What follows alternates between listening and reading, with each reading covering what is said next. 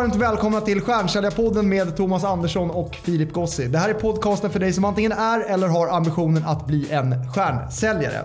I dagens avsnitt gästas vi av en person som driver företaget Talent Partner som under sex år har gått från noll till att vara största medierekryteringsbolaget för säljare. Eh, hon har medverkat i flertalet poddar som Manspodden, Female Founder Stories och Framgångspodden. Hon driver även själv jobb och karriärpodden med över 10 000 lyssningar per avsnitt. 2016 blev hon utsedd till stjärnföretagare i Stockholm av försäljnings, äh, företagssajten mittföretag.com och har även blivit utsatt till Sveriges utsett till Sveriges bästa rekryterare. Välkommen till Stjärnsäljarpodden Sabine Andersdotter. Det var ingen nådig presentation. Tack så hjärtligt för den och tack för att jag får vara med. det är jättekul att ha dig här. Det är kul att ha dig här. Jag har verkligen sett fram emot. Ja, vad härligt. Hur är läget? Ja men det är fint. Jag känner mig pump pumpad här att vara med och göra en bra podd förhoppningsvis som ja. man vill lyssna på. Ja. Vad härligt. Kan inte du börja med att berätta liksom om, eh, om din, din, ja, men, din bakgrund? Yes, min bakgrund. Jag är ju en, eh, en lantis-tjej från början, uppvuxen i en liten, liten landsort, 15 mil norr om Stockholm, eh, som ingen känner till. vad, vad, heter, vad heter den? Den heter Kerstinbo. Ja, det är fantastiskt. Eh, det är väl i princip eh, 15 eh, ensamma hus och varannan invånare är en älg. Eh, där, där är jag uppvuxen i alla fall. Det finns inga asfalterade vägar och det var fyra kilometer till närmsta tjejkompis. Så min bror fick skjutsa mig på flaket på en flakmoppe för att det var för långt att gå till mina tjejkompisar. Där är jag uppvuxen. Vad är närmsta samhälle? Det är det ligger mellan Sala och Gävle, men det är fyra, fem mil till vardera. Ah, och sju mil till Uppsala. Så det är, det är verkligen en landsort mitt i landet. Eh, sådär. Ja. Myggtätast i Sverige för övrigt. Så det är ja, väl inget, inget direkt att skryta med. Det är billiga hus där.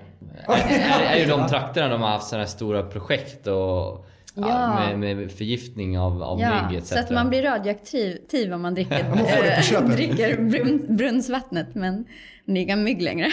Okej, okay, ja, men eh, du, du, växte upp där? Ja, det gjorde jag. Eh, I en enkel familj, företagarfamilj. Eh, men verkligen inte, inte något pretentiöst överhuvudtaget. Men jag är uppvuxen med, med mycket kramar, så jag kommer från en bra, fin uppväxt. Mm. Eh, I och med att jag är uppvuxen i så pass litet eh, område som jag är så fanns det kanske inte så mycket utrymme för de ambitioner jag ändå hade. Jag hade från, från början har jag vetat att jag skulle göra någonting, att jag hade ett syfte och att jag ville göra någonting med mig själv. Mm. Det var det som tog mig till Stockholm. Så för 17 år sedan nu så flyttade jag till Stockholm, bodde i andra hand här och började skapa mig ett liv så småningom. Och när jag kom till Stockholm så kände jag inte en enda människa här. Jag hittade ingenstans. Jag visste inte var Drottninggatan eller Kungsgatan var eller låg. eh, och jag kom med en kappsäck. Så jag hade, jag hade inga pengar, jag hade inga, ingenting att liksom komma med när jag kom hit. Så jag kände mig lite som en utböling. Så det tog ett tag innan jag kände mig hemma i Stockholm, det måste jag känna. Ja.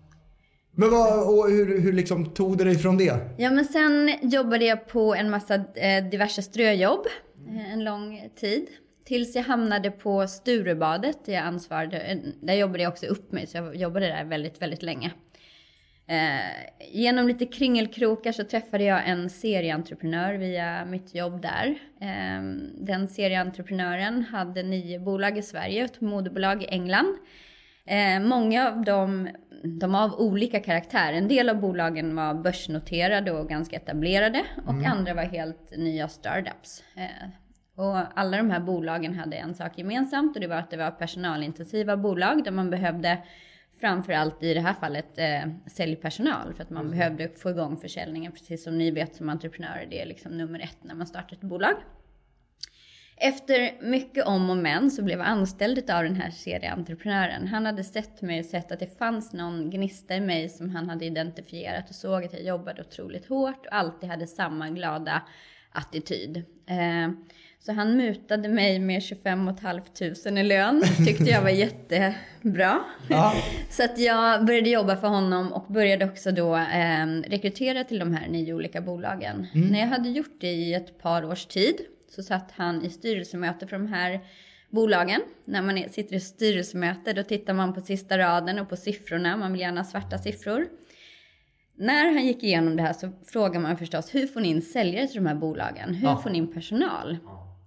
Det ser ju liksom bra ut det här. Ja, men jag har en tjej som sköter det på heltid. Sabine heter hon. Styrelsemedlemmarna eh, blev intresserade och sa, men jag har ju intressen här borta i Talentum och IDG. Ah. Kan vi få hyra hennes rekryteringstjänst? Kan vi få hjälp av den här tjejen? Serieentreprenör som han var, precis som ni känner till sådana sedan tidigare. Eh, så han kom tillbaka från styrelsemötet, hade stora dollartecken framför ögonen. Såklart. Och sa, Sabine det du gör internt vill jag att du gör professionellt. Jag vill att du är nästa startup i min koncern. Ja. Jag tänkte, kan inte klok, men fuck it, vi kör. jag är uppenbarligen duktig på att rekrytera och han kan lära mig att driva bolag. Ja. Jag visste i princip inte vad moms var. Så jag fick i uppgift att gå tillbaka och skriva en affärsplan. Och det hade jag aldrig gjort tidigare. Eh, och vad gör man när man inte vet egentligen vad en affärsplan är? Jo, man googlar. Jag hittade ett, eh, en mall på, ett, eh, på en affärsplan. Eh, och jag kommer fortfarande ihåg att det var ett gotländskt dagis med ett krulligt får som logotyp i högra hörnet. Där var det uppsatt vad ska en affärsplan innehålla? Budget, prognoser, jada jada. Gick tillbaka, gjorde min första affärsplan, kände mig sjukt nöjd, kom tillbaka två veckor senare, satt i möte med honom igen och sa så här, ja ah, men nu, nu, jag känner mig redo. Allt jag behöver det är visitkort, en hemsida, presentationsmaterial. Nu får jag min första lektion i entreprenörskap. Entreprenören knyter händerna på bröstet, lutar sig tillbaka och säger Sabine, du har inte förstått någonting. Det är inte alls så här man driver bolag. Nej. Du börjar med intäkter innan du eh, får några visitkort och drar in några kostnader i det här bolaget. Ja, exakt. Så sagt och gjort, med svansen mellan benen gick jag tillbaka och började kallringa. Så alla eh, säljare som lyssnar på det här, det var ingen trevlig erfarenhet. Jag var superduper ultra mega nervös. Eh, jag skulle kallringa mina första samtal. Eh, och för att överbrygga det så tänkte jag så här, jag har aldrig gjort det här tidigare. Men så hur ska jag gå tillväga? Men jag sa helt enkelt som det var. Så sa jag så här, hej Sabine heter jag. Det här är första gången jag kallringer så snälla du får ha överseende med mig. och när jag sa det så lyssnade folk för de tyckte väl uppenbarligen synd det var en rolig om mig. approach också. Ja, och jag fick in en hel del kundmöten faktiskt. Ja. Gick tillbaka då till serieentreprenören, kände mig nöjd igen. Ja. Eh, och sa, ja men nu har jag bokat ett antal, antal möten här som, vi, som, som är inbokade. Och då frågade jag honom igen, men jag har ju aldrig varit på ett kundmöte i hela mitt liv. Jag vet faktiskt inte hur det går till. Vad gör man på ett kundmöte? Jag visste verkligen inte hur det gick till.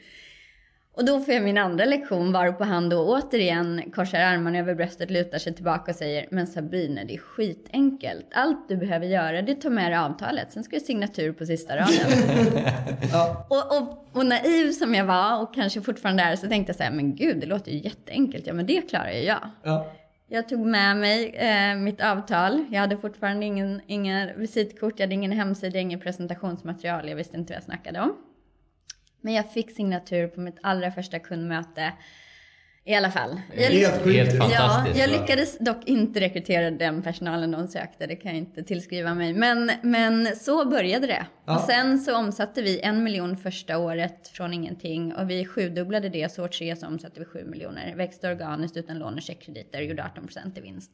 Så det är väl liksom starten på det. Men, men för de som lyssnar kan det vara kul att höra att det, det börjar alltid liksom med, med tufft, hårt jobb och att gräva med naglarna där man står. Och Verkligen. oftast inte ha allting på plats som är lätt att tro. För jag tror många säljare som lyssnar på det här kanske någon gång vill bli egenföretagare.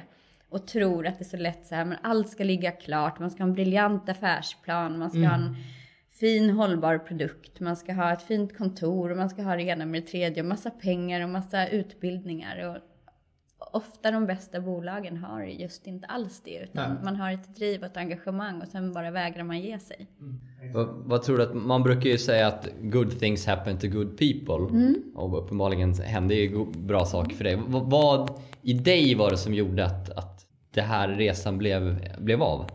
Men dels så tror jag att det har att göra med att jag är en otrolig optimist alltid. Jag ser saker från den ljusa sidan. Det här är någonting som bor i min personlighet och mitt DNA. Det här har min mamma fört vidare till mig. För min mamma är den gladaste, mest positiva människa jag har träffat eh, ännu.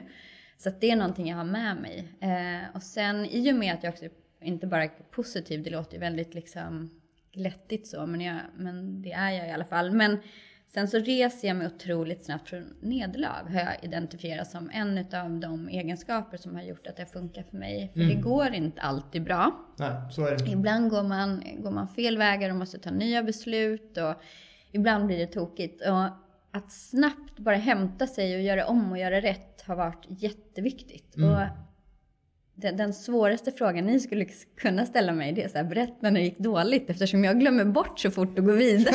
Just det. nästan Så, här, Så du kommer jag, inte komma ihåg Nej, det? men jag kommer nästan inte ihåg mina nederlag för att jag, in, jag så lite fokar på det. Så det är Ja. verkligen svar. För, för min del så har det varit en otrolig överlevnadsgrej. Mm. Eh, och det har säkert med någon sån här rovjärn eller någonting så här i, i min kropp att göra. Gröten, funkar i, så. Ja. gröten i skogarna där kanske. Som, Ja, det kanske det är. Ja, det var det där radioaktiva vattnet Ja, kanske. Som dödade myggorna eller någonting sådär. Ja, så. så det tror jag är en, en del till varför det har gått bra. Och sen så, eftersom jag tror alla duktiga säljare och alla duktiga entreprenörer och alla duktiga säljare som vill bli entreprenörer, att man delar den här att, att man att man vägrar status quo, man vägrar att det bara går okej eller man vägrar att så här, acceptera nederlag utan man, man gör tills det går bra. Lite som du precis nämnde Thomas att good things happen to good people eller så bara går man på tills man hamnar i det där braiga eller hittar det. Eh, Så att man letar upp det.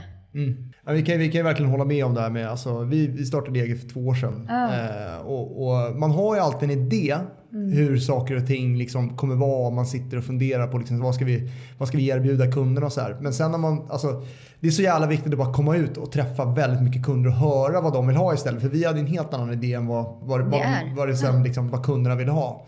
Eh, och vi, vi hade ingen hemsida första halvåret, eh, året i alla fall. Nej, så det är ju alltså, verkligen ett konkret tips. Så börja med kunden och, och Ja. intäkterna. Det är, Och det jag brukar säga när folk säger så men vad har du för tips till folk som vill starta eget? Så är det fort- Sälj, sälj, sälj. Ja, sälj. Eh, så här, identifiera att du vågar och kan det. Eller hitta någon som vågar och kan Ja, det exakt. tillsammans Yes. med dig. Eh, och, och faktiskt brukar det vara att bara starta. Om du vill det så det svåraste är att bara kicka igång det. Ja. det det är rädslan för det du inte kan och tycker att du har klart. Mm. Rädslan att du inte är färdig nog och liksom det, det är så här, man, man, man växer in i det. Mm.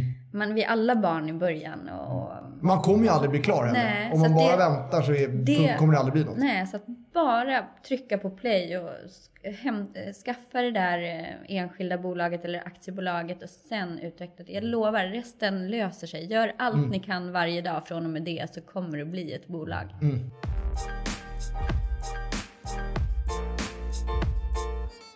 Om man tittar på dig som person då, din personliga resa. Liksom, har du, den personen du är idag, har du varit det hela tiden? Eller hur, har är det sett? Är det, Eh, nej, men nej, det tycker jag nog inte. Eh, det har ändrat sig. Jag är ju fortfarande samma, samma individ, men jag känner mig väldigt mycket mindre ängslig. Jag känner mig oängsligare idag. Jag känner att saker och ting kan gå fel och det kommer att bli rätt till slut. Jag blir inte lika orolig över problem på vägen. Eh, och jag känner också att när jag började min karriär, det pratade jag om i framgångspodden också med Alexander, att jag ville på något vis visa att jag var duktig och professionell så att jag, man klädde sig på ett visst vis och liksom gömde sig bakom kanske vissa, jag hade en snygg Chanel-dräkt för att visa att jag var framgångsrik eller på något vis att det skulle identifiera att jag var bra på det jag gjorde. Och det känner jag idag när man hållit på ett tag, att jag har så pass mycket bakom ryggen att jag vet exakt vad jag kan i rekrytering och vad jag kan stå för. Så att idag kan man komma med en lumpig t-shirt och ett par slitna jeans till ett kundmöte och ändå känna en otrolig trygghet i den man är och vad man har gjort. Så det känner jag är, är ett otroligt behagligt steg att ha utvecklats inom. N- när kom det, skulle du säga? Ja men det, nu har jag drivit bolag sedan jag var 26, vilket är 10 år. Eh, har jag drivit bolag. Så att säga att de senaste kanske tre åren, så det har ändå tagit en 6-7 år Ja. innan jag började känna så. Så att jag skulle inte säga att här, Det kom inte se, direkt. se liksom. fram emot det, för efter, efter ett år så känner man så. Men, men det, är, det är tacksamt att, att uppleva det idag, tycker jag. Mm. Och särskilt när man kanske är tjej, där man möter, som jag, mycket män i höga positioner Mm. och sådär. Man kanske vill, eh, vill ha en professionell roll eller framtoning. Och man är kvinna, man vill inte man vill inte blandas ihop med de attribut man har eller det sätt man ser ut på och, och att, man ska, att man ska få fördomar kring sig eller... Det, alltså, vi stöter ju på det väldigt ofta, så där svårigheten att hitta sig själv i yrkeslivet. Eh, även jag själv hade utmaningar med det. Liksom. Jag kunde vara en skön person privat men jag trodde att satt man i ett mötesrum då skulle man vara någonting annat. Just det. Eh, men jag tror kanske som du säger just i synnerhet för tjejer kanske att Ah. hitta rätt nivå där och våga vara sig själv. Ja men det tror jag. Jag, har ju, jag lever ju efter en devis som är man behöver inte vara formell för att vara professionell. Och det Nej, tror jag var första, det jag fick identifiera efter en tid. Att jag trodde att jag behövde, precis som du nämner Thomas, att jag behövde vara formell eller bete mig på ett, på ett exceptionellt korrekt vis. Och jag är exceptionellt inte alltid så himla korrekt. så. Och jag är kanske en Har du annorlunda... exempel? Nej men jag kanske har en mera yvig personlighet än andra. Jag har kanske eh, sämre humor än generella snittet i världen. Eh, jag, eh, jag tror att jag, jag kanske kan vara uppseendeväckande så som människor vill ta lite plats. Eh, på gott och ont. Eh, kan säkert störa människor också. Eh, och i och med det så försökte jag forma min personlighet och min framtoning eh, till att ja, men skala bort en del av min personlighet för att passa bättre in. Och vi alla människor delar ju faktiskt att vi alla har rädslan att vara annorlunda och vi har rädslan att inte vara älskade och accepterade. Och alla vill så väldigt gärna vara älskade och accepterade, det vill jag också. Och då försöker man ta bort saker, skala av sig saker i sin personlighet och försöker kanske att man, kanske, kanske att det är lättare att gilla mig om jag inte är Ja, på just det sätt som kanske kan störa människor. Eh, och det försökte jag också i början, vilket jag har ändrat. Utan nu har jag accepterat så som jag är skapt och alla egenskaper som, som bor i mig. Och sen så, så de som vill hänga med mig och mitt bolag, de uppskattar det. Och de andra kanske, de ska hänga med andra. Men det är ju ganska mycket skönare att kunna vara sig själv hela vägen också. För det är ju Ja. många som tycker att de är en på jobbet och en liksom privat. Eh, och det känns måste ju ju vara jävligt rörigt. jobbigt liksom. Ja, alltså, det rörigt, måste ju va? vara ja, rörigt som fan. Så träffar man då någon på jobbet privat, då blir det så här, det Ja. alltså, jag fattar inte hur man orkar det. Nej. Eh, och det kan ju aldrig vara långsiktigt roligt, man kan inte må bra av det. Nej, numera försöker jag tänka lite så här, varsågod eller varsågod inte. Ja precis, jo, men, ja, men gillar eller gillar inte liksom. Ja, Har, har du några förebilder?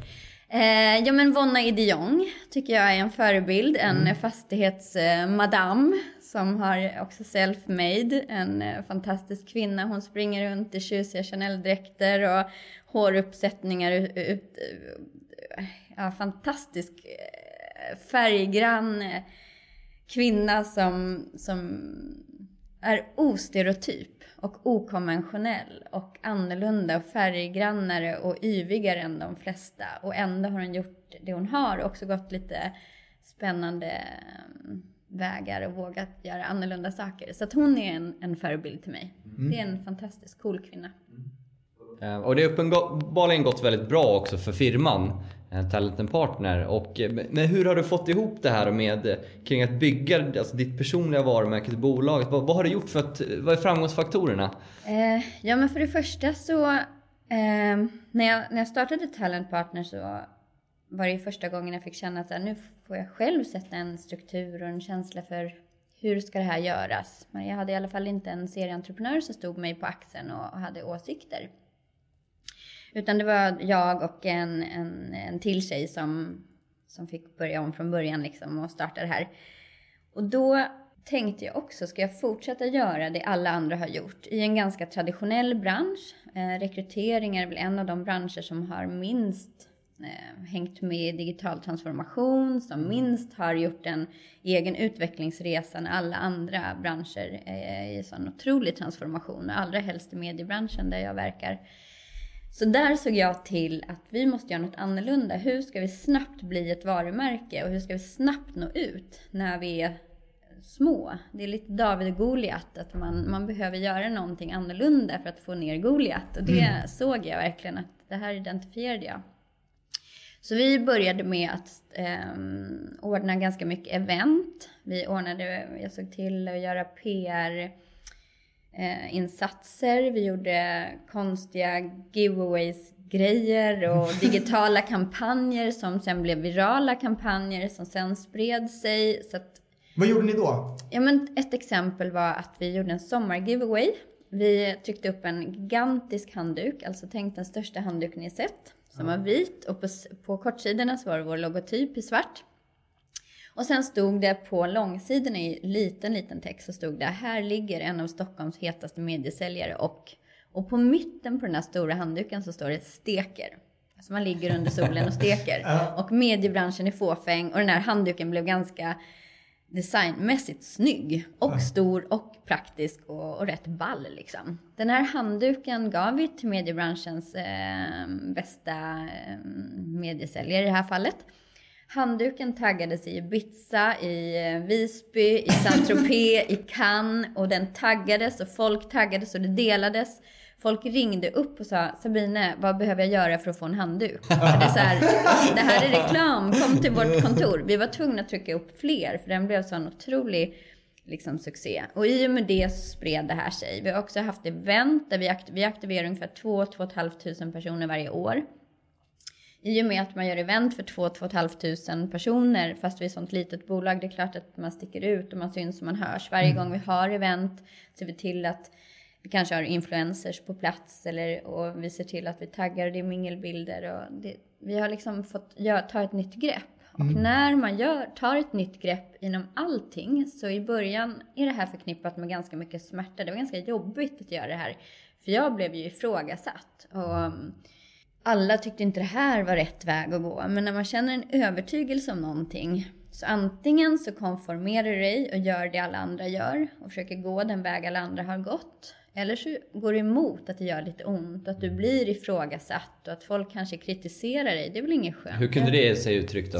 Ja men det är till exempel att man, man fick höra men det är mycket glass och ballonger kring den här Talent och Partner. Det är väldigt liksom glossy och det händer grejer och de sticker ut och de syns överallt eller vad Ja. kunde, vi kunde få för någonting. Eller jag vet inte om vi, vårt varumärke vill synas med, tillsammans med det här.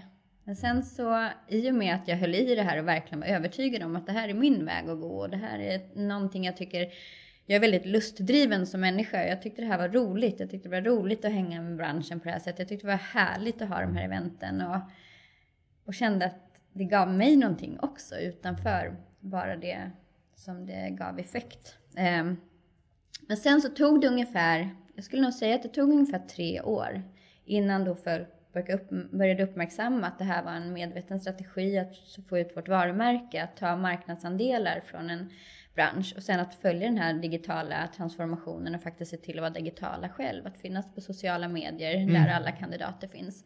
Och då började vi få priser för det här och nomineringar och vann bland annat det som du nämnde i början av avsnittet. Så att om man tror på någonting, så det är också ett tips till alla som lyssnar, att om du tror på någonting och har övertygelse, våga tro på det och ge inte upp om det är Ja, lite motigt i början. För att det här var inte helt lätt att göra för mig och det var inte helt, helt skönt i början att vara annorlunda och göra något annorlunda. Nej. Och, det, och jag menar i tre år att gå emot vad alla andra säger för att du har en övertygelse, det är lite som att gå ut och predika. Men, hur, men hur skönt är det nu då? Nu är det ju, nej men det känns ju fantastiskt skönt. Det var värt det, liksom. Ja, det gör det. Och jag tackar ju alla som har uppmärksammat det här och liksom Ja. stöttat oss på vägen. Jag tackar alla som får, får liksom skavsår på tummarna för att ni likar alla våra inlägg Mm. och delar och fixar och trixar. Så att vi, jag känner att vi har en hejaklack där ute. Och det är Ja, säkert kul en del alltså. av er som lyssnar idag. Eh, Och ni har ju verkligen, eh, vi har ju inte träffats tidigare för idag, men man har ju sett det i så många olika sammanhang och er och ni har verkligen lyckats på sociala medier. Vad skulle du säga att ni gör så bra på sociala medier? Men där tror jag att jag alltid, eh, när det kommer till alla digitala grejer vi gör, så försöker jag förknippa allting med saker som man kan relatera till. Om det så är att vi lägger en låt i bakgrunden på en film vi gör, så ska den låten vara något som du kan relatera till. Säg att vi appellerar mycket 80-talister, som jag är, eller, eller säg att vi vill appellera 90-talister. Ta en låt som är välkänd från 90-talet eller 80-talet, så tar du den bakom ditt in, din korta 15 sekunders Instagram-film. Har du något tips på låtar där? För en Nej, men- 80-talist. Vi är också 80-talister. Ja, men jag råkar ju gilla eh, Dolly Parton och jag råkar gilla Bruce Springsteen och jag råkar gilla Tina Turner. Så att för mig blir det ju det. Lite sådär corny. Men, men alla som hör de låtarna kommer ju på något vis att få en positiv ehm, känsla och eh, reflektion kring det. Så att jag försöker alltid göra någonting som är för, förknippat med något som ni själva kan relatera till. Eller den målgrupp jag vill nå ska relatera Ja, till. precis. Jag försöker alltid göra någonting glatt och roligt för att jag tror på glädje och lust. Och jag drivs av glädje och lust.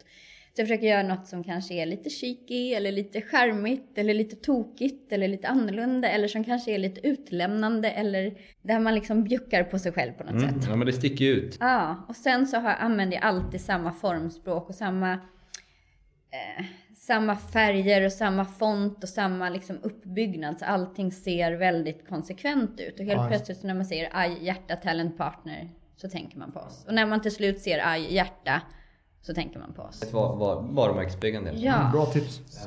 Hur kommer det sig att det blev mediebranschen? Mm, det kan man undra. Eh, Den här serieentreprenören som jag började jobba, jobba för, han hade i den här organisationen med nio olika eh, bolag, eller koncernen, så hade han bland annat en liten mediebyrå eh, som idag heter, som har gjort sig fri från just den koncernen, men den heter Nokobi idag.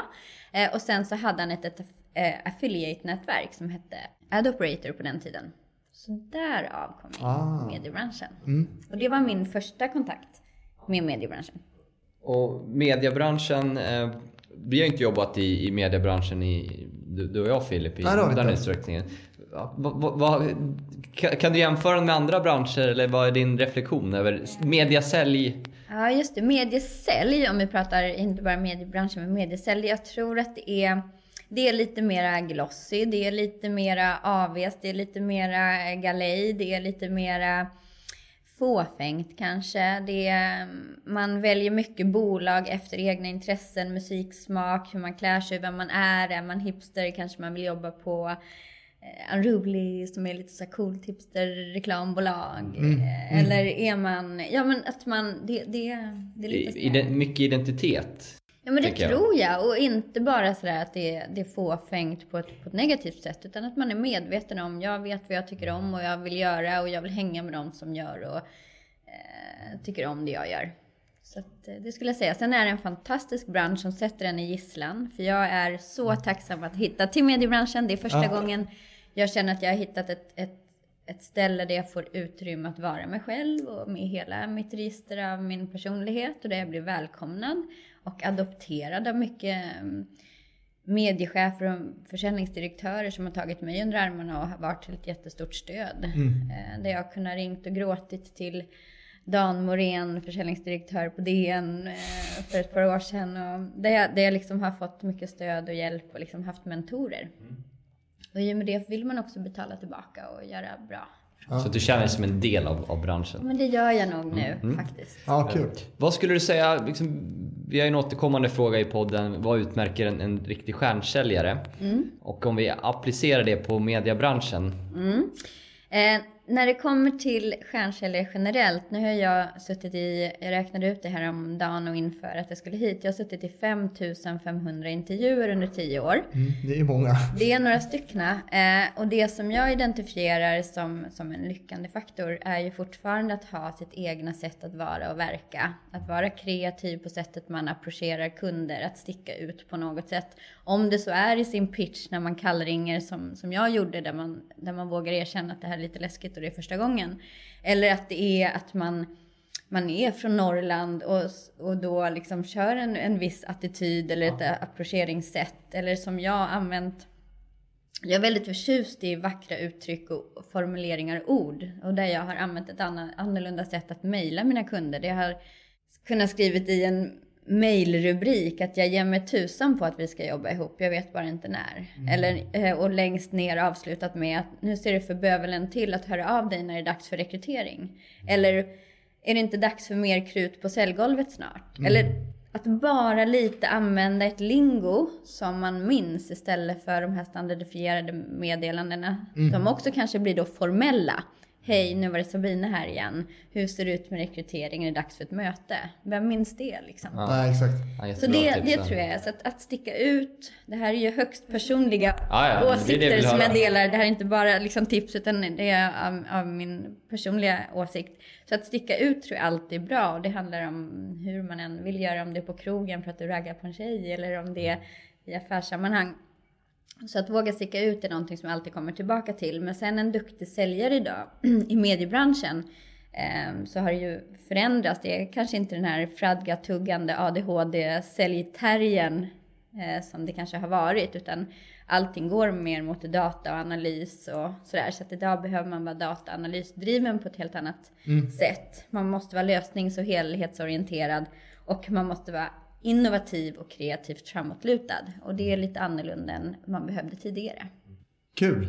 Ja, jä- jättebra tips. Ehm, Jag är kvar lite i den låten där, lite fundersam. Filip, om man ska komma åt dig, vilken låt skulle du? Bra fråga. Nej, jag, jag, jag, då ska man ju spela Avicii tror jag. Ja, Levels hade funkat bäst. Vad är det du då? Tidiga. Ja, det är, det är min låt.